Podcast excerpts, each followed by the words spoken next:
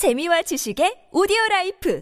팟빵 안녕하세요. 군사돋보기입니다. 결사의 저항을 계속하는 러시아군과의 치열한 격전을 각오하고 드네프르강 이남의 세라핀스크와 난도 등으로 상륙한 우크라이나군 부대들이 크게 당황하고 있습니다. 어쩐지 너무 조용해서 소름 끼친다는 말이 나올 정도로 이 지역에서 러시아군의 저항이 없었는데 알고 보니 러시아군이 너무 빠르게 기존에 구축해 두었던 방어선들마저 포기하더니 아예 헤르손 전선 전체를 포기하고 크림 반도까지 물러나고 있는 것으로 파악되고 있기 때문인데요. 그러나 그렇다고만 보기에는 너무 이상한 점들이 많아 우크라이나군은 현재 이 같은 러시아군의 이해할 수 없는 움직임이 치명적인 함정일 수 있음을 경계하고 있는 상황입니다. 그러나 남부 전선의 러시아군 전체가 크림반도 아래까지 물러나고 있는 반면 아직 수많은 중장갑 장비와 포병들을 갖춘 주력 병력이 노바카호우카 지역에 배치된 채 움직이지 않고 있기 때문인데요. 그런데 동부 전선에서도 이상한 낌새가 감지됩니다. 바그너 라인을 최후의 방어선으로 설정한 바그너 그룹 용병들과는 달리 러시아 정규군들은 크레미나에서 스바토우로 이어지는 전선을 최후의 방어선으로 삼아 계속해서 치열한 전투를 벌여왔는데요. 그런데 불과 얼마 전까지만 해도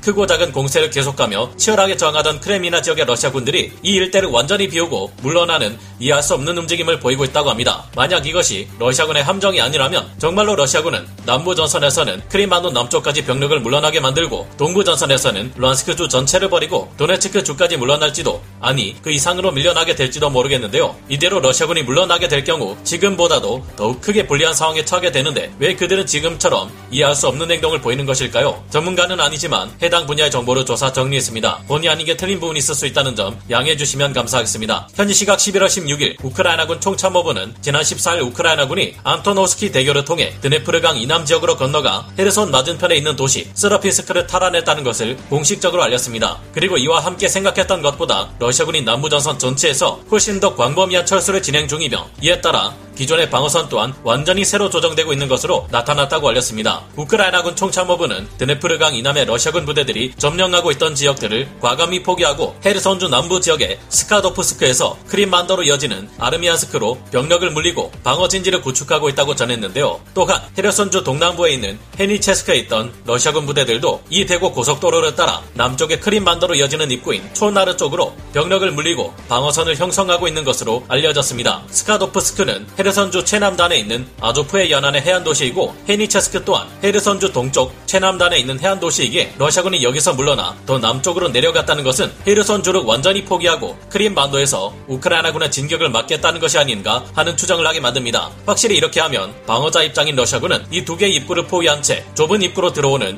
우크라이나군에게 집중 공격을 가할 수 있기 때문에 방어하기에는 더 유리해 보이지만 이렇게 쉽게 헤르손주 전체를 포기한다는 것이 쉽게 믿어지지 않는데요. 헤르손시에서부터 드네프르강 넘어 동남쪽으로 이어지는 M14 고속도로는 멜리토폴, 베르디안스크로 이어지고 이후에는 마리우폴을 지나 러시아 본토 로스토프 온돈주 타간로그로 이어지는 아주 중요한 보급로입니다. 이 보급로는 멜리토폴에서 남쪽의 크림반도로 향해 E105 도로가 갈라져 나오기에 남부전선 전체의 보급은 물론 크림반도의 보급까지 큰 영향을 끼치는 주요 보급로인데요. 더불어 동부전선에서 유일하게 계속 의미 없는 러시아군의 지속적인 공세로 격전이 벌어지고 있는 전장인 도네츠크 지역을 향한 보급로도 이곳에서 이어집니다. 러시아군이 크림반도를 마지막 저항 거점으로 삼아 우크라이나군이 이곳을 수복하려는 시도를 막으려고 한다 해도 러시아 본토에서 크림반도로 이어지는 케르치 대교가 파괴된 상황에서 M14 고속도로 전체가 우크라이나군의 통제하에 들어간다면 크림반도의 보급은 끊어지게 됩니다. 이 때문에 크림반도에서의 러시아군 저항도 무너지는 것은 시간 문제일 뿐인 상황이 될 텐데 러시아군이 헤르손주 전체를 포기해서 좋을 것이 없는 상황입니다. 그런데 이상하게도 다른 헤르손주 러시아군 점령지에서 러시아군이 빠져나가고 있는 것과 달리 노바카우프카 지역에는 또 아직 많은 러시아군이 남아 있습니다. 도망치는 러시아군을 추격하며 집중 포격을 퍼붓는 우크라이나군에게서 살아남아 무사히 드네프르 강을 건넌 러시아군 부대들은 주력 부대를 노바카우프카 일대에 집결시켰지만 장거리 포격 수단이 즐비한 우크라이나 포병 부대들은 드네프르 강 이북 지역에서 이곳을 향해 집중 포격을 가해 노바카우프카의 러시아군에게 큰 피해를 안겼다고 하는데요. 이 때문에 지난 11월 14일부터 러시아는 해당 지역의 군 부대들에게 강안 지역으로부터 20km 남쪽으로 떨어져 있어 우크라이나 포병의 집중 포격이 닿지 않는 곳에 가상의 방어선을 설정하고 이 선 아래 남쪽으로만 병력을 배치하라는 지시를 내렸다고 합니다. 이렇기 때문에 여러 OSINT 전문가들은 러시아군이 헤르손주 전체에서 도망치는 듯한 현재 상황을 두고 여러 가설과 추정을 내어놓고 있는데요. 우크라이나 측에서는 러시아군이 실제로는 우크라이나군 포병의 사거리가 닿지 않는 지역까지 물러나 헤르손주 드네프르강 이남 지역에 중동부 지역에 새로운 방어선을 설정해 놓고 병력을 재정비할 것으로 예상하고 있습니다. 우크라이나 측은 러시아군이 이렇게 쉽게 헤르손주 전역을 포기하는 것을 수상하게 여겨 이는 우크라이나군을 함정으로 끌어들이기 위한 기만전일 것이라 의심하고 있습니다. 러시아군이 노바카우프카 인근에 위치한 M14 고속도로를 우크라이나군에게 빼앗길 경우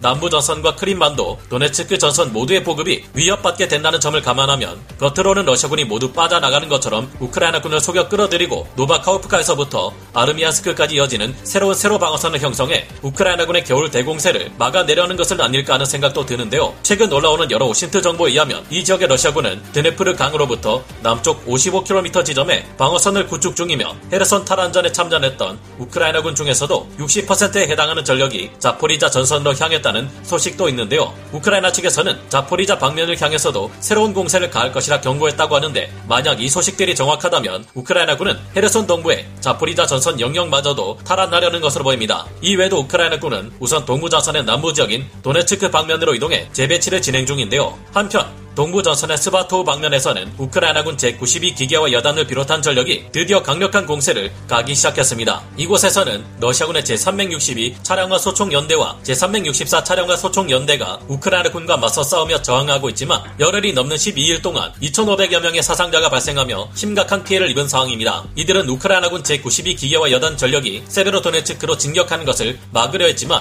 징집된 지 두 달도 채 지나지 않은 것은 물론 제대로 된 장비나 무기를 지급받지 못했고 제대로 된 지휘 없이 싸우고 있기에 우크라이나군을 도저히 막을 수가 없었다고 합니다. 다만 의외로 우크라이나군에게 피해를 안기고 있는 것은 러시아군의 란셋 드론인데요. 러시아군의 란셋 공격 드론에 의해 우크라이나군은 16일까지 1문의 M777 견인 곡사포가 파괴되었고 세자르 자주포 1문 또한 파괴되었습니다. BM-21 그라드 다연장 로켓 1문과 9K33 5사 방공 시스템 또한 란셋 드론에 의해 파괴된 바 있습니다. 물론 이런 피해에 아랑곳하지 않는 우크라이나군은 계속해서 진격하고 있습니다만 러시아군의 란셋 드론에 의한 장비 피해가 누적되고 있기에 이를 막아줄 근접 방공 체계가 필요한 상황인데요. 그러나 아무렇게나 사방에 포를 쏘아대는 러시아군 포병을 우크라이나군은 정확하게 잡아내 포격함으로써 러시아군 진지를 파괴하며 계속해서 많은 피해를 주고 있는 상태입니다. 이 방면에 우크라이나군은 넓은 전장을 마음대로 사용하며 유리하게 공세를 가하고 있지만 이 지역의 우크라이나군은 러시아 방어군에 비해 규모 면에서 압도하지 못하고 있기 때문에 더 많은 공세용 전력이 필요한 상태라고 합니다. 전차와 장갑차, 포병과 로켓, 미사일 등의 강력한 전력이 더 충원되어야 할 것으로 여겨지는데요. 그러나 러시아 정규군이 최후의 보루로 삼은 스바토 크레미나 방어선으로 이어지는 러시아군의 보급 부대들은 우크라이나군의 포격을 맞으며 큰 피해를 입고 있으며 제대로 준비되지 못한 신규 병력들이 많은 탓에 사기가 낮아 T-72B3 전차 세 대를 버리고 도망치는 등 전반적으로 우크라이나군의 공세를 두려워하는 기색을 보이고 있습니다. 급기야 이제는 헤르손 전선에서 볼 수 있었던 기이한 러시아군의 대규모 철수가 이 방어선의 크레미나 지역에서도 발생하고 있는데요. 현지 시각 11월 14일을 기점으로 러시아에서는 러시아군이 루한스크주의 크레미나 및 루베즈노의 세베로도네츠크 세개 지역의 주민들에게 총 대피령을 내렸고 주민들과 함께 일부의 행정 병력들을 탈출시키고 있다고 합니다. 우크라이나 측이 밝힌 바에 따르면 실제로 다음 날인 15일부터는 러시아군 전투병력 또한 이곳에서 철수하고 있는 것으로 알려졌는데요. 헤르손 지역에서와 마찬가지로 신중한 우크라이나군은 이 지역에서 러시아군이 갑자기 빠져나가는 것 또한 함정이 아닐지 의심하고 있다는데요. 이전에도 말씀드린 것처럼 러시아 정규군은 이 스바토 헤르손 방어선을 최후 방어선으로 여기고 주장해왔지만 푸틴에게 반기를 들고 있는